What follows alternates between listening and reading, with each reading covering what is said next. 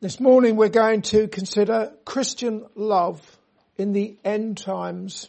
We're looking at 1 Peter chapter 4 verses 7 through to 11. So turn to 1 Peter chapter 4. I'll read those verses now for you. 1 Peter chapter 4 verse 7. But the end of all things is at hand. Be ye therefore sober and watch unto prayer.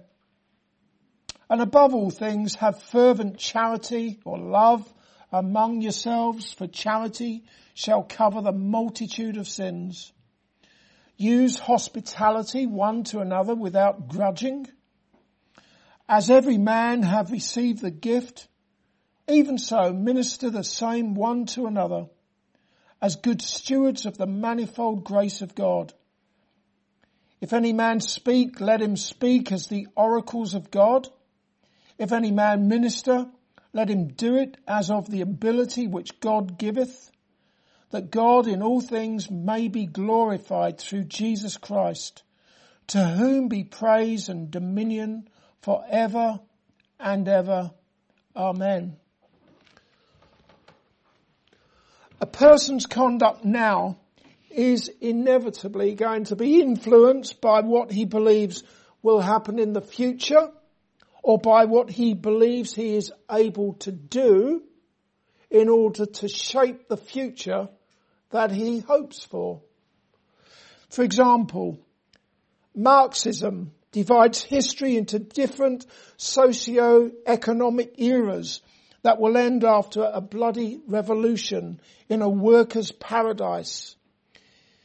If you're following the news in America, you'll know that the various Marxist groups in that country are engaged in a violent and bloody revolution against the establishment. Then there are the Hindus. They believe in reincarnation. In other words, they believe that all humans go through various lives and thus move higher or lower to perfection. Therefore, they believe that it is incumbent upon people to live virtuous lives in order to get closer and closer to a blissful release from their seemingly endless cycle of life and death known as nirvana. Also, Hindus believe that they can be reincarnated as animals, which is why so many of them live as vegetarians. Also there are the atheists who say in their heart that there is no God and they believe that death is the end. When you're dead, you're dead.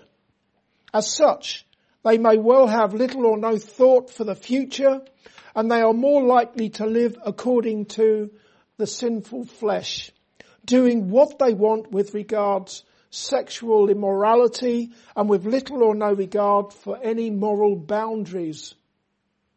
Why worry about anything if there is no God? Just do what you want. Christians believe that they are now in the last days and those days will end when Jesus comes again. That is something that we looked at last week. We considered the day of judgment a time in the future when Jesus will judge all who are in the grave and all who are still alive when he comes again. In other words, he will judge everyone who has ever lived and that will include all who have professed faith in him. As the apostle Paul said in 2 Corinthians chapter 5 and verse 10, for we must all appear before the judgment seat of Christ, that everyone may receive the things done in his body according to that he have done, whether it be good or bad. It was emphasized that all who as repentant sinners have trusted in Jesus for salvation will receive their heavenly inheritance when Jesus comes again in judgment.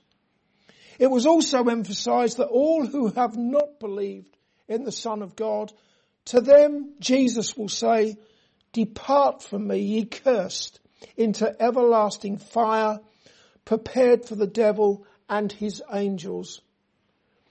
With the thought firmly fixed in their minds that their great God and Saviour Jesus Christ is ready to come again, Christians live the rest of their time in the flesh, not doing the sinful desires of men, but doing the will of God as God enables them by His grace.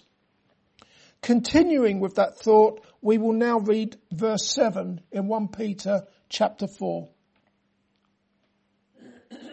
but the end of all things is at hand. Be ye therefore sober and watch unto prayer. Verse 7 starts with, but the end of all things, or for the end of all things, or and the end of all things, or quite simply, the end of all things, depending on what version of the Bible you are reading. By looking at what Peter had just said, we can be sure that the end of all things is a reference to the day of judgment when, when Jesus will come again and bring this world to an end. In verse 7, Peter said, Be ye therefore sober and watch unto prayer. As such, before even going on to talk about Christian conduct towards one another in view of Jesus being ready to come again in judgment, Peter first of all considered our minds. John Calvin said that it ought to be the chief concern of the believer to fix his mind constantly on Christ's second advent. They are very wise words from Calvin when you consider that it is our minds that control our conduct and will continue to do so right up until Jesus comes again.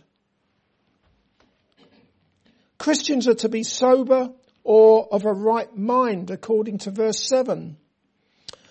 A vivid example of right-mindedness is given in Luke chapter 8 where Jesus encountered a man who was in a terrible state.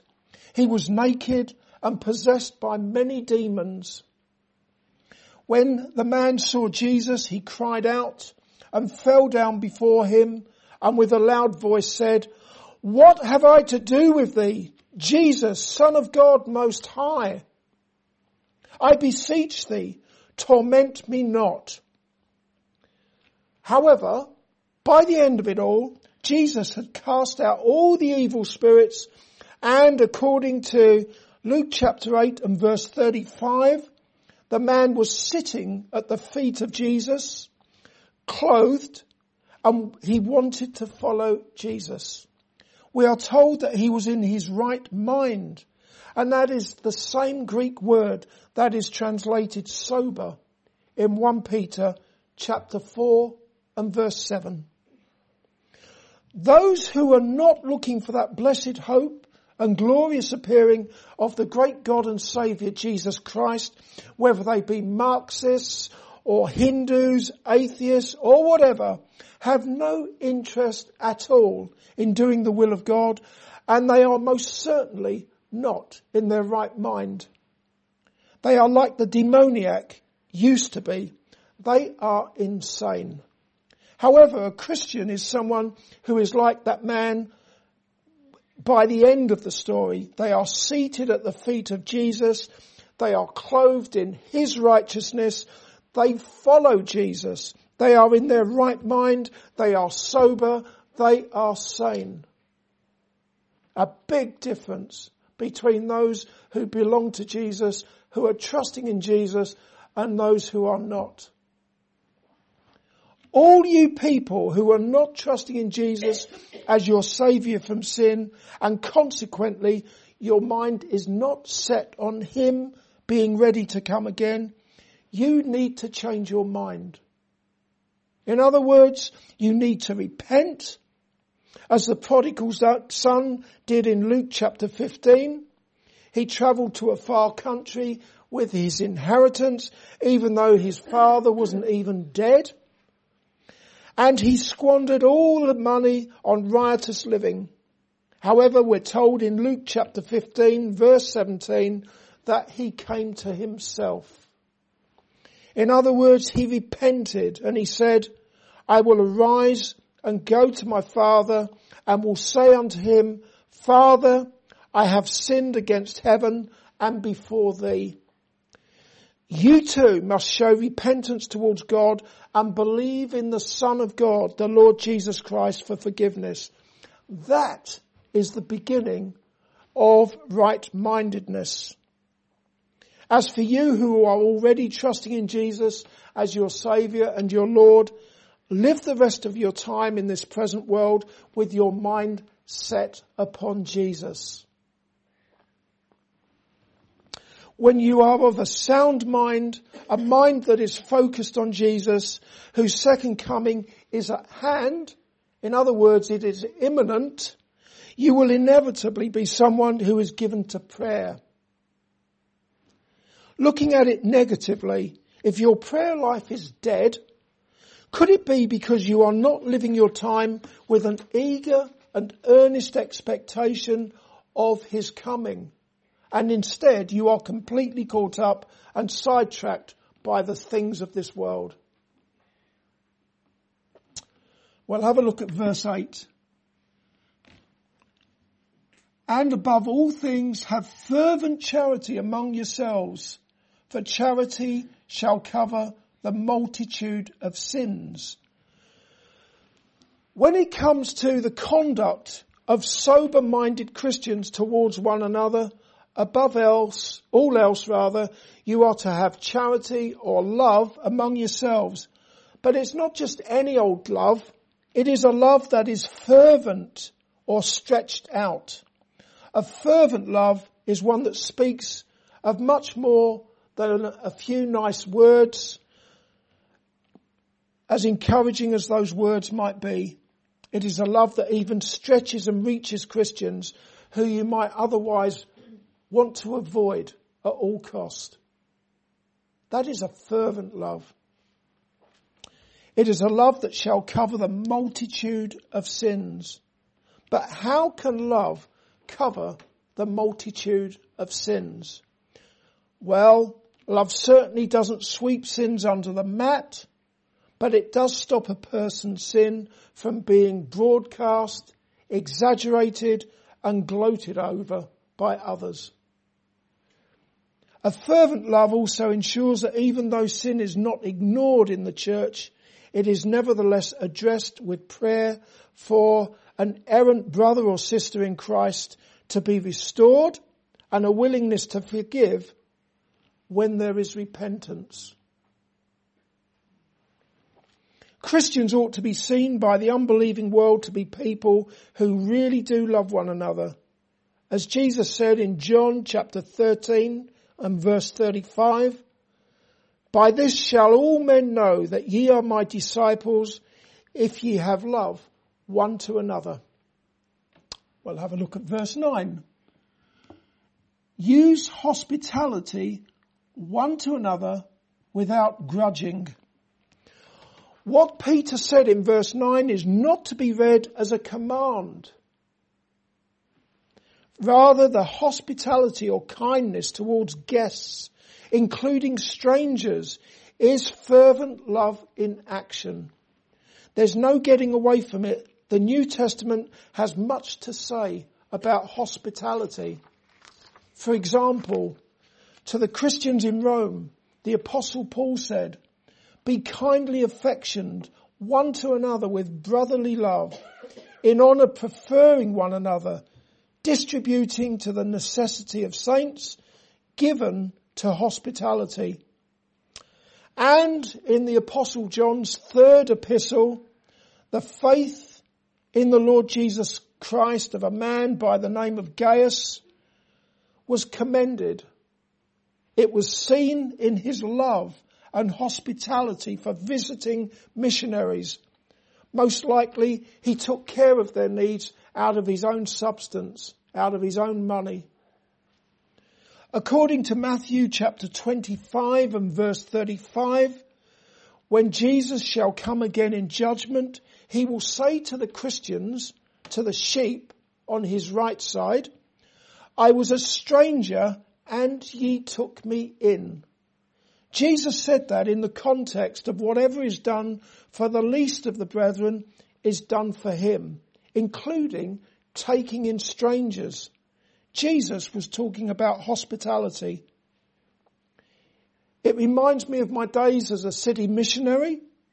It was the hospitality of Christians who I didn't even know and who opened up their homes to me that enabled me to travel across the UK visiting churches to give a report of what the Lord was doing through my gospel ministry in East London.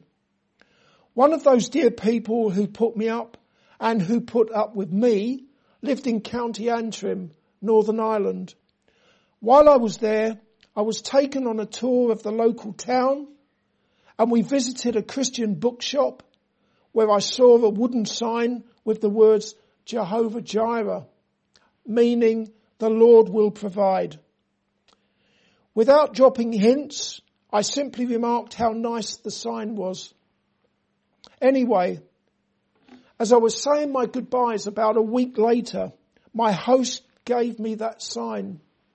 He had bought it for me and about 15 years later now, that sign is still attached to the wall outside my front door. Every time I look at it, I'm reminded of how God has provided so much for me and my family through the kindness and generosity of Christian brethren. It is a kindness that has enabled me to focus on proclaiming the riches of God's grace over the, the past 24 years in Christian ministry. Looking again at verse 9, the hospitality is to be without grudging. That reinforces what I said earlier, that hospitality proceeds from fervent love amongst Christian brethren. Therefore, if you grumble about doing this and doing that in Christian service, then you probably need to check your motives. Well, look at verse 10. As every man have received the gift, even so minister the same one to another as good stewards of the manifold grace of God. Everyone has a gift of some sort. No one is completely useless. We've all got something that we can do. The gift might be for writing sermons, building houses, sowing spiritual seeds. We've got the prayer warriors amongst us. We've got people who are good at working with wood and metal. Maybe a person has a competence with numbers, playing a musical instrument, singing songs, teaching children, hospitality, keeping a tidy home, whatever. Ultimately, all of those gifts are God given. And surely there can be no better use of them than in Christian service. I don't know how many times I've listened to gifted pop musicians and thought how great it would be if they were born again. I don't know if I'm, if there's others who have thought the same thing, ungodly people, and you think to yourself, wow, wouldn't it be great if that person was born again and received the Lord Jesus Christ and everlasting life from the giver of every good gift and every perfect gift, Almighty God. And he put that music, musical gift that he has to good use in a local church, praising and glorifying God in music and in song instead of producing a lot of man-centered nonsense. Dear Christian, whatever gift you have should not simply be used for your advantage but rather for the benefit of the brethren and for the glory of God. Well, have a look at verse 11. If any man speak, let him speak as the oracles of God. If any man minister, let him do it as of the ability which God giveth, that God in all things may be glorified through Jesus Christ, to whom be praise and dominion forever and ever. Amen. In verse 11, Peter addresses preachers and teachers in the church saying that they are to speak the oracles of God. In other words, they are to preach from the scriptures. Spurgeon put it very well when he said, reckon that every sermon is a wasted sermon, which is not Christ's word.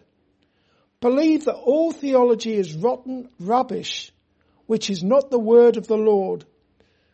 Do not be satisfied with going to a place of worship and hearing an eloquent discourse unless the sum and substance of it is the word of the Lord.